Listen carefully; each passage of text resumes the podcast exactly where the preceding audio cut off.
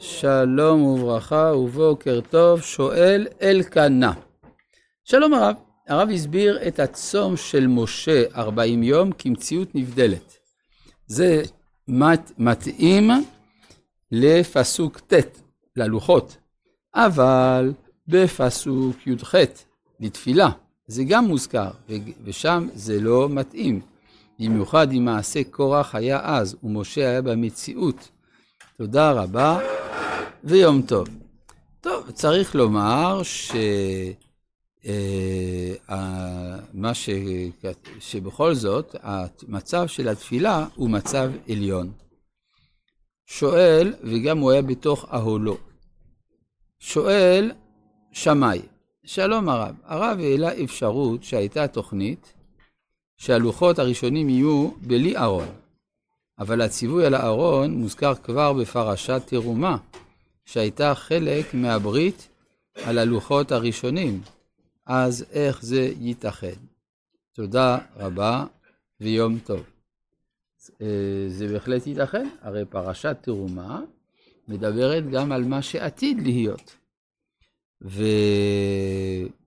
ולפחות כשמשה מקבל את הלוחות הראשונים, לכאורה הוא עוד לא יודע איפה בדיוק הוא ישים, ברור שהוא ישים אותם באיזשהו ארון, אבל לא שהארון יהיה במקום לא נגיש, שהוא מאחורי פרוכת וכדומה. טוב, אה, אנחנו בפרק י' של ספר דברים, פרשת עקב. אני צריך למצוא תירוץ יותר טוב לתשובה, לשאלה השנייה, בסדר. פרק י', פסוק י"ג. היינו, התחלנו כבר, ב, היינו, למדנו את החלק הראשון של הפסוק, לשמור את מצוות השם ואת חוקותיו אשר אנוכי מצווך היום. כאן התוספת זה לטוב לך. אז זה, בזה לא, לא מספיק התבוננו. מה זה אומר לטוב לך? היה אפשר לומר שהמצוות זה יהיה יותר טוב לעשות אותם לא על מנת לקבל שכר.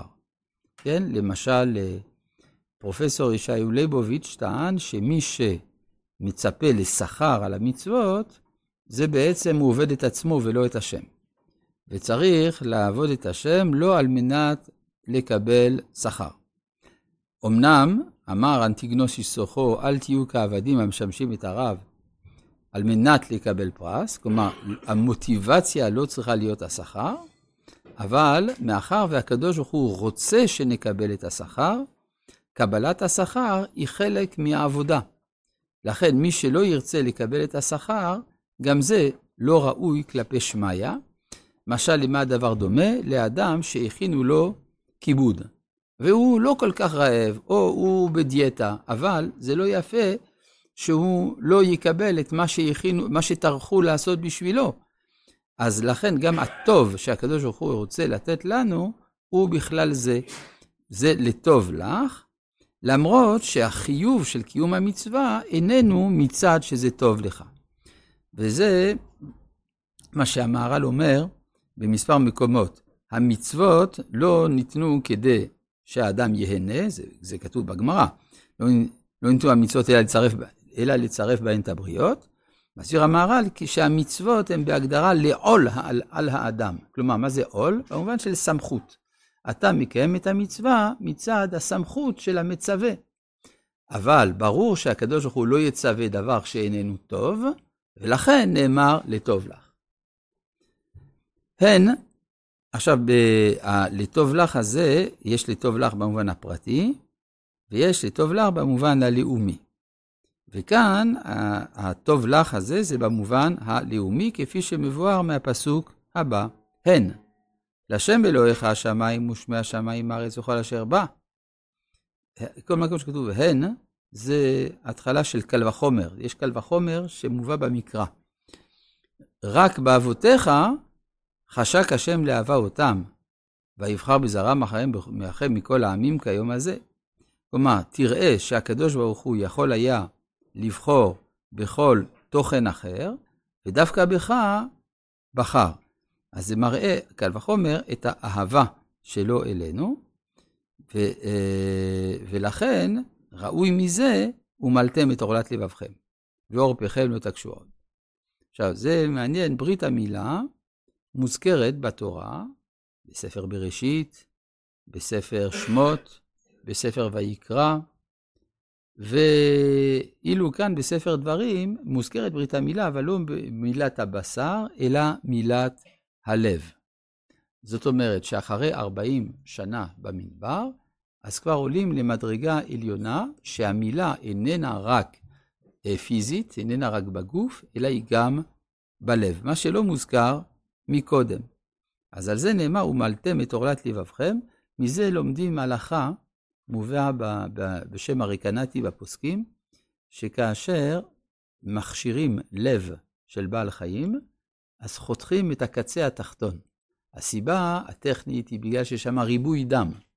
אבל האמריקנטי אומר שזה רמז ל"אומלתם את עורלת לבבכם".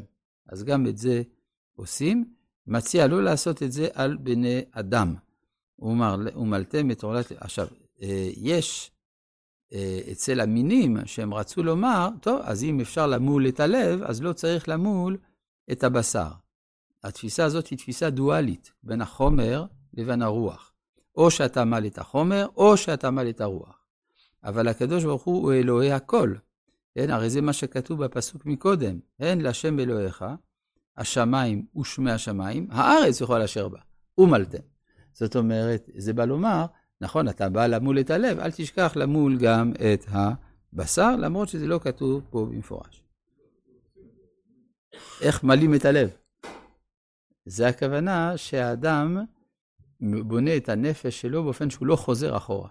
כמו שברית המילה היא לא הפיכה בעיקרון, אז כך גם מילת הלב זה שאדם לא ישוב עוד לכסלה. כמו שהרמב"ם אומר, ויעיד עליו בעל הת... יודע תעלומות שלא ישוב לזה החטא עוד לעולם. כן, זה נקרא למול את הלב. מה לא מוזכר? אה, בתורה עצמה? לא, בסדר, כנראה שזה מובן לקורא. יש הרבה דברים שהתורה לא מסבירה. למה היא לא מסבירה? כי הקורא מבין.